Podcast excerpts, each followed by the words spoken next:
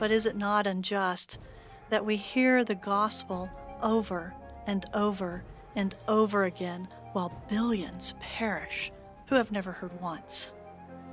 He has never seen a spiritual hunger among Muslim people like he's seeing now. He said, This is unprecedented. This has never happened in history. He gave us the Great Commission. He's the one who said, Go. He didn't say go if it was safe. Go into all the world where it's safe. He said, Go into all the world. Jesus told his followers to go into all the world.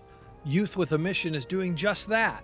And this week on VOM Radio, we'll be talking with two YWAM leaders, sending Christian workers into the hardest places on earth, sometimes even sending them to suffer and die for the gospel.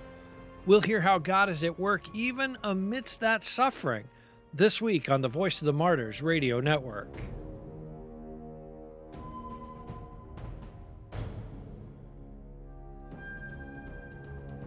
Jesus never promised his followers an easy path. In fact, he told his disciples the world would hate them.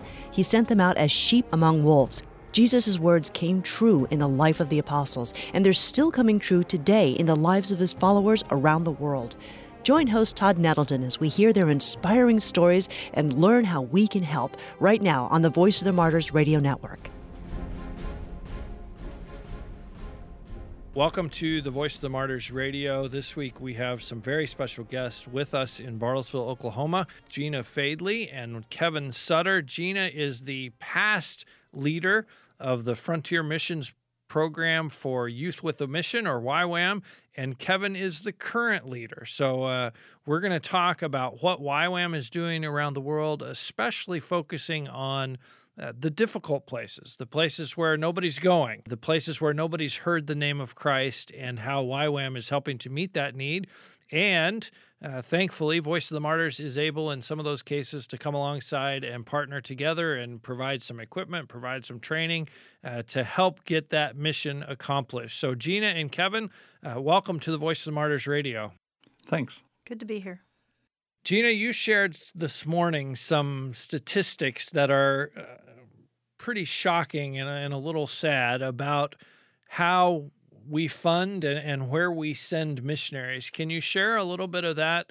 Out of the population, the current population of the world, say 30% are who we would consider the unreached, which means there's no church, there's no witness of Christ, uh, there's nothing unless we do something. And of all the missionaries uh, from every agency, from every denomination that is going out uh, to reach missions in the world, only about 2% are going to the unreached. So those who are beyond the reach. The majority, the 98% by far, are going to where Christianity does exist. And don't get me wrong, we do need to be doing things there. There's training and things to be done, orphanages, um, put wells in, over in the reached world. But 98% versus high. 2%, it's we call that the great imbalance. It's something is not out of whack. And to me, it seems so unjust. We talk about the justice issues today, but is it not unjust that we hear the gospel over and over and over again while billions perish who have never heard once?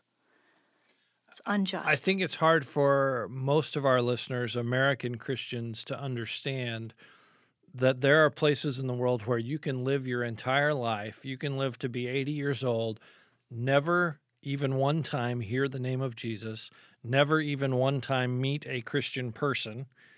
We can't even fathom that. Uh, and yet, as you say, only 2% of our missionary people and our missionary dollars are going to those places where it's needed the most.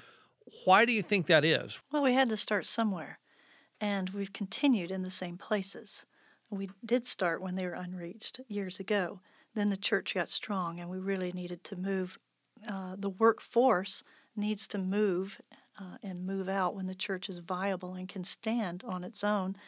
Then we need to shift in gears. And so there has been tremendous change in this. Um, just at the turn of the century in 1900, there was probably 55, 56% of the world's population were unreached. And then by 1970, it had gone down to about 45, 46% unreached. And now it is down to 30% unreached. So it is moving down, and in the last uh, century, enormously so. Which is good news. That is good news. And Kevin, I know that part of YWAM's focus is on hitting some of those, some of that 30%, getting it down to 25 and 20 and eventually zero. What kinds of people are you looking for that will go to those nations, will go to those places and those people groups that are that nobody's ever told? I think ordinary people who love Jesus, people who recognize that um, there are these needs in the world. I mean, some people maybe that are listening right now just heard about it. That is possible. That they don't know 30% of the world's population still has not heard about Jesus in a way they can understand.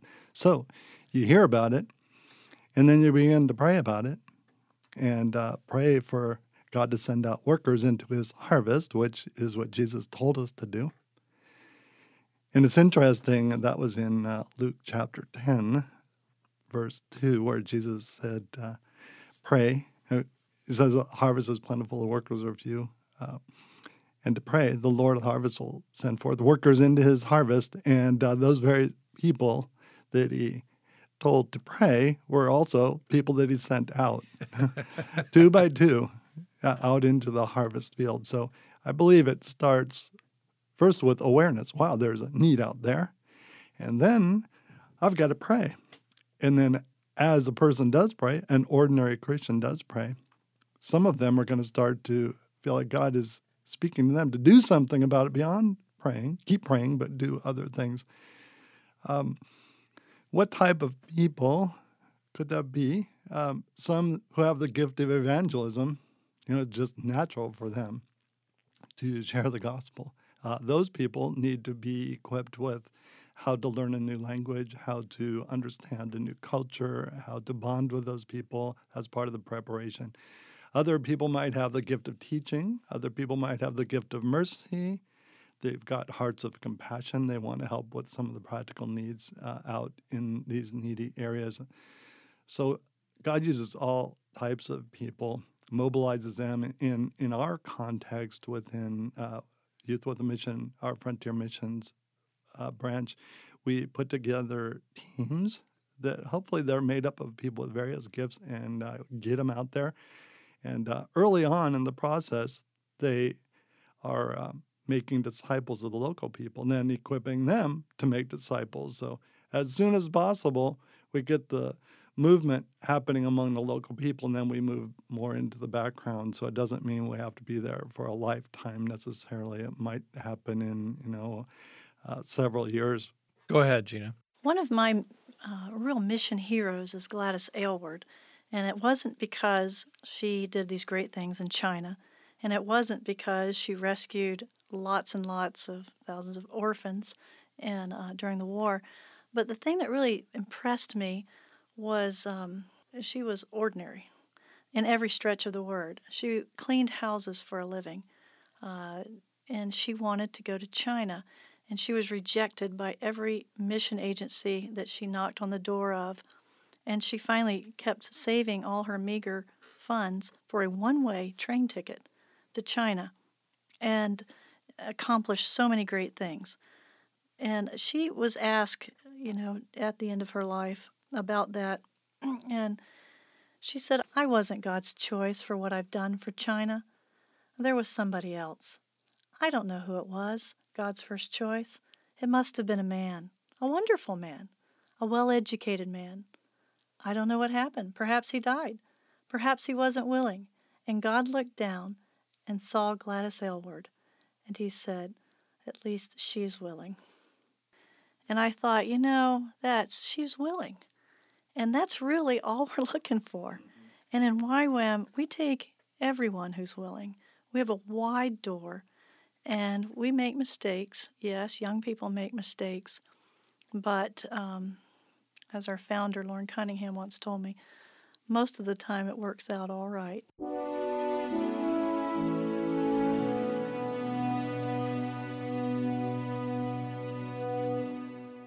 You're listening to Todd Nettleton on the Voice of the Martyrs Radio Network. We're talking with Gina Fadley and Kevin Sutter. They work with the Frontiers Mission Program for Youth with a Mission, or YWAM. Thank you guys again for being with us. I like what you said about people with different gifts because I think the do. perception is, well, I don't stand up in front of people and, and preach, so therefore you don't need me. I'm not a missionary. Anything. Um, you can do anything. anything in missions that you would do here, you can do it in a foreign land for the sake of Christ. Amen. I hope there are some people listening who hear that and say, "Well, wait a minute, maybe I should." Now, if if somebody who's listening wants to connect with some of these unreached groups, where do they find the information? Or, I mean, we mentioned the, the way you start out is you pick one and pray for it, or pick two or five or whatever. But where do you find them? Where's that information available? One really good website is uh, Joshua Project. So if you go to Joshua Project, they will tell you everything you need to know about unreached people groups in a very simple format. And if you wanted to find us, uh, YWAM Frontier Missions, you could go to ywamfrontiers.com. So joshuaproject.org or ywamfrontiers.com to find YWAM. And uh, and you mentioned prayer is where it starts out. Um, that you pick a group, learn about them, pray about them, and then see what God does. Because oftentimes, as you're praying, God will say, "Hey, you could you could be part of the answer to that." And that happens. it's been quite amazing how that happens. So watch out when you pray. Pray has power. Sometimes we take that for granted, but it is true. It's like the kerosene poured on the fire. And um, I've seen a couple stories where the very person praying for that unreached tribe or unreached people, this one was a particular in mind as a Muslim group, and the woman had prayed and prayed and prayed for this group for years. And while on vacation at a Christian guest house in Thailand, uh, by chance, one of the workers there that she met happened to be from that very Muslim people group from another country. And she was amazed and excited. And he had recently become a Christian at the guest house. Because of her research, because of her studies and her passion, she imparted that to this man a concern for his own people. And he actually joined Youth of the Mission and returned to his people group and became a successful evangelist and church planter. So watch out. you could be the answer to your own prayer. when we talk about the unreached people, where are we talking about? Where are the places in the world where there are the the biggest pockets or the most people who are in that category of they they've never heard, they are unlikely to meet a Christian. Where are those places? I'm pretty aware of those places because that's where we send our workers. Uh, so we have workers that are in Northwest Africa, so across North Africa, into the Middle East, and then across through to East Asia. So many people have heard this uh, about this region of the world that we call the 1040 window because it's it's 10 degrees north of the equator to 40 degrees north of the equator, and it stretches from uh, West Africa across to East Asia. So that region of the world is the neediest part of the world. There are unreached people groups now in many other parts of the world too, especially because of um, uh, refugees and immigration. Uh, so we have, they might be even in your own town, which is pretty amazing. But um, that's the region of the world that we're particularly focusing upon. And it's interesting because if you look at the Voice of the Martyrs prayer map, there's a lot of crossover between absolutely. uh, where those unreached people are and where the persecution is the heaviest. Yes. What do you see as far as your workers and the, the Christians that are being born in those places? What types of persecution are they facing? we've had uh, it's hard i can't say exactly where this has happened Right. you know on the radio but uh, we've had some of our own workers imprisoned tortured uh, martyred the ones that have been imprisoned the ones that have been tortured i've been able to uh, speak to some of them about their experiences and um, although it's it's very painful to even hear about it, let alone to have gone through it. Um, I'm amazed at the way God was with him in the midst of it, you know, sitting across the table from um, uh, Arab friend, hearing his story, and just seeing uh, the life of Jesus in him, and saying that he he had gone through this for a few months uh, through imprisonment and torture, and he's he said, looking back on it, it was one of the greatest uh, times of spiritual growth in his whole life. I mean, it's one thing to hear stories like that. It's another thing to hear your friend talking about it. So our own workers have gone through things like this, but it often is much more difficult for the local people Right. to go through it. But God brings them through it. We're talking with Gina Fadley and Kevin Sutter. They work with the Frontiers Mission Program for Youth with a Mission, or YWAM. And we talked about, you know, what's the qualifications of the people you're looking for? You're looking for them to be willing.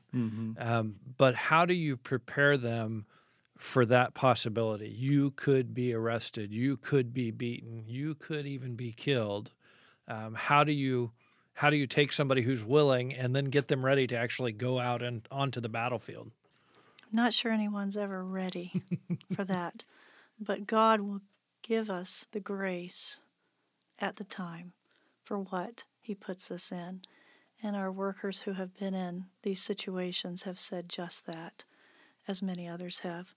Um, our, our basic, we do have just basic training. We have what we call a discipleship training school. We have the School of Frontier Missions, which is more skill training. But as far as almost anyone going in these days is going to be likely to face this situation. When um, one of our um, friends was martyred in North Africa, I was uh, the international leader, and it really deeply affected me. Um, I just felt, how can we do that?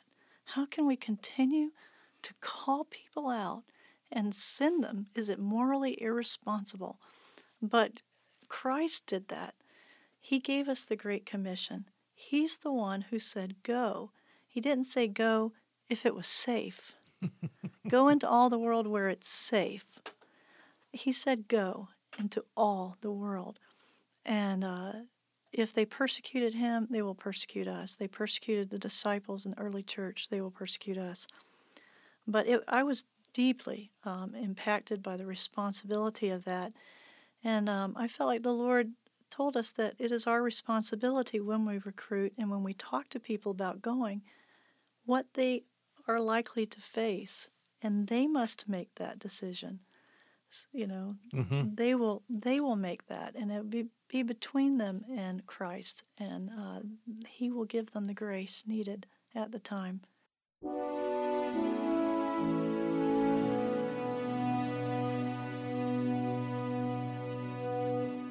You're listening to Todd Nettleton on the Voice of the Martyrs radio network. but I sense that that you have some sleepless nights dealing with that responsibility as the leader. Uh, how do you how do you get through those nights? When I stepped into this role after Gina finished her second term, um, I thought I was ready for the role. I was eager, full of enthusiasm, and uh, more than anything, I was confident that this was something God had for me to do. So I had faith. But within a few months, uh, one of our workers was shot dead. And uh, then those, a couple were put in prison, as I just talked about. And I did have sleepless nights. I, what am I supposed to do? What do I do now? How, how can I bear this?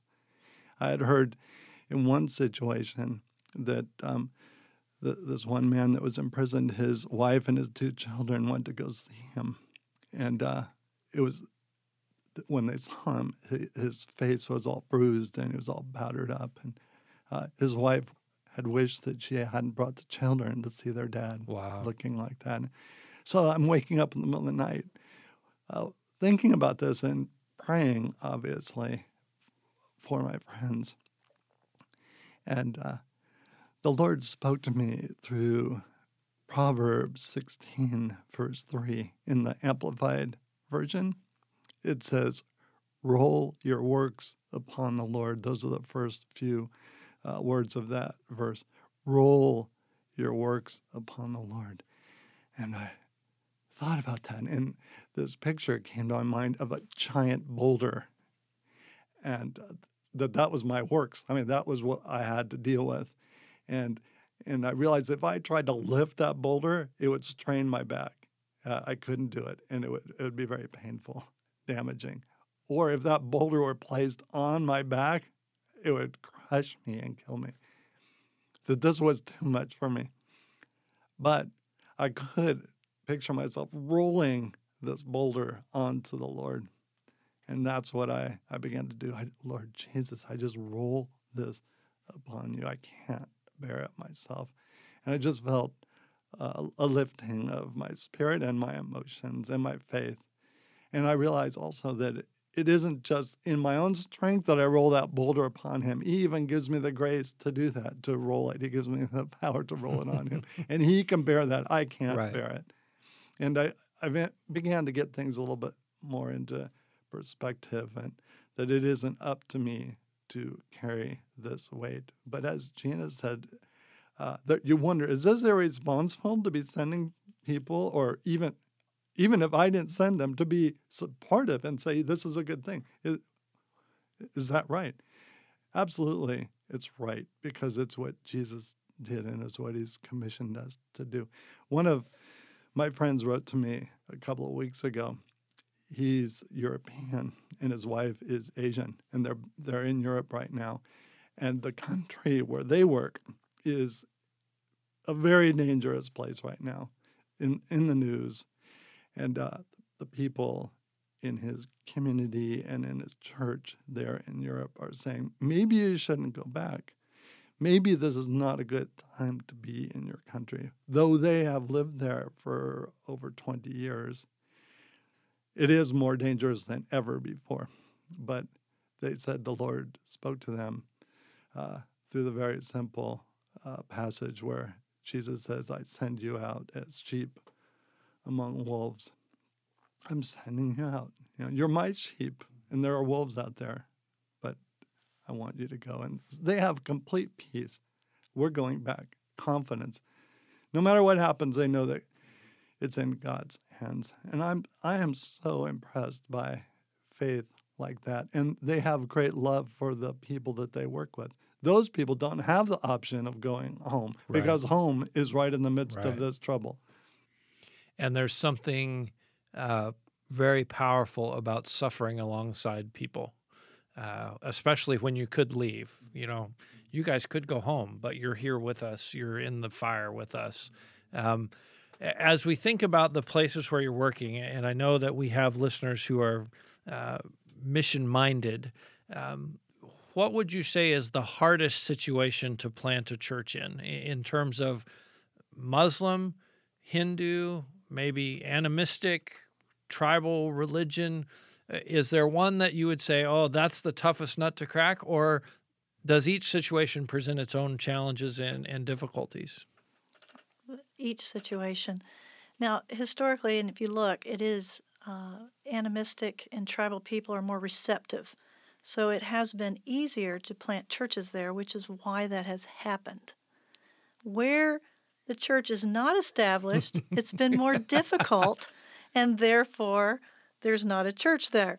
Um, there's several reasons why there's no church, but you know, it's it's information. It's been um, Christian apathy at times. It's been building on where we already are, but often it is resistance. Uh, governments who um, say, This is the religion of the king, you must be this religion. Um, but I would have said at one point maybe Buddhists were. But then you have Korea. What happened there? Amazing, amazing God intervened and and turned that into a very Christian nation in South Korea. So much so that they're this one of the largest sending nations of, of Christian missionaries and one of the largest giving nations to Christian missions. That's amazing. Um, but probably over half of our church planting efforts are in the Muslim world. And that would probably be um, safe to say that that's been very difficult and it's getting more heated. Uh, one reason that's so is uh, in Hinduism, you can add another religion. Mm-hmm. There's a million gods, so we'll just put Jesus Christ and add him too. You know, that's not as difficult for their worldview. Islam and Christians are both proselytizing. We both feel a mandate to win the world. I would there is say that- Islam that is the goal to current. outreach. We've talked a, a lot about what YWAM is doing and what you guys are helping to train people to do. Um, but there's some pretty amazing things where God is just doing it, and we get to see that. So, tell me one or two of those stories where just supernaturally God is doing amazing things. You're you're right. Amazing things are happening on a broader scale.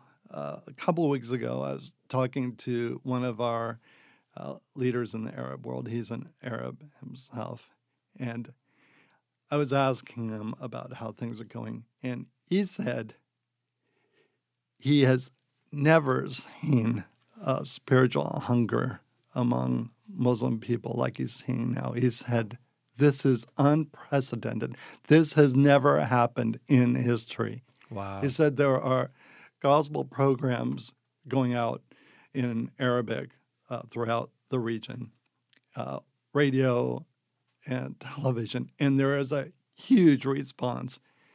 And many people are now uh, following Jesus, but they're they keep it quiet. They aren't going public about it. But they even have church in their own home. They're watching TV. They'll serve communion to one another as they're watching TV.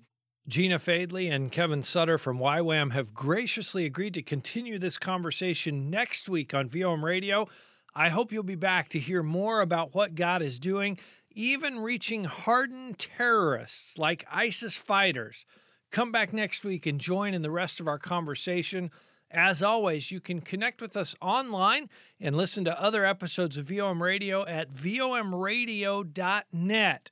You can also leave a comment or ask a question at vomradio.net or by calling our comment line 1 800 757 5069. That's 1 800 757 5069. I encourage you this week to pray for those secret Christians in the Middle East. Pray that God will sustain them, encourage their faith, and that He'll help them to connect with other believers. We also talked with Kevin and Gina about unreached people groups. Go to joshuaproject.org and ywamfrontiers.com to learn more. That's joshuaproject.org, ywamfrontiers.com. Pray about how God would have you to be involved in reaching those who have not yet heard the name of Jesus. Thank you for being with us this week. I hope you'll join Gina and Kevin and me for the rest of our discussion next week on the Voice of the Martyrs Radio Network.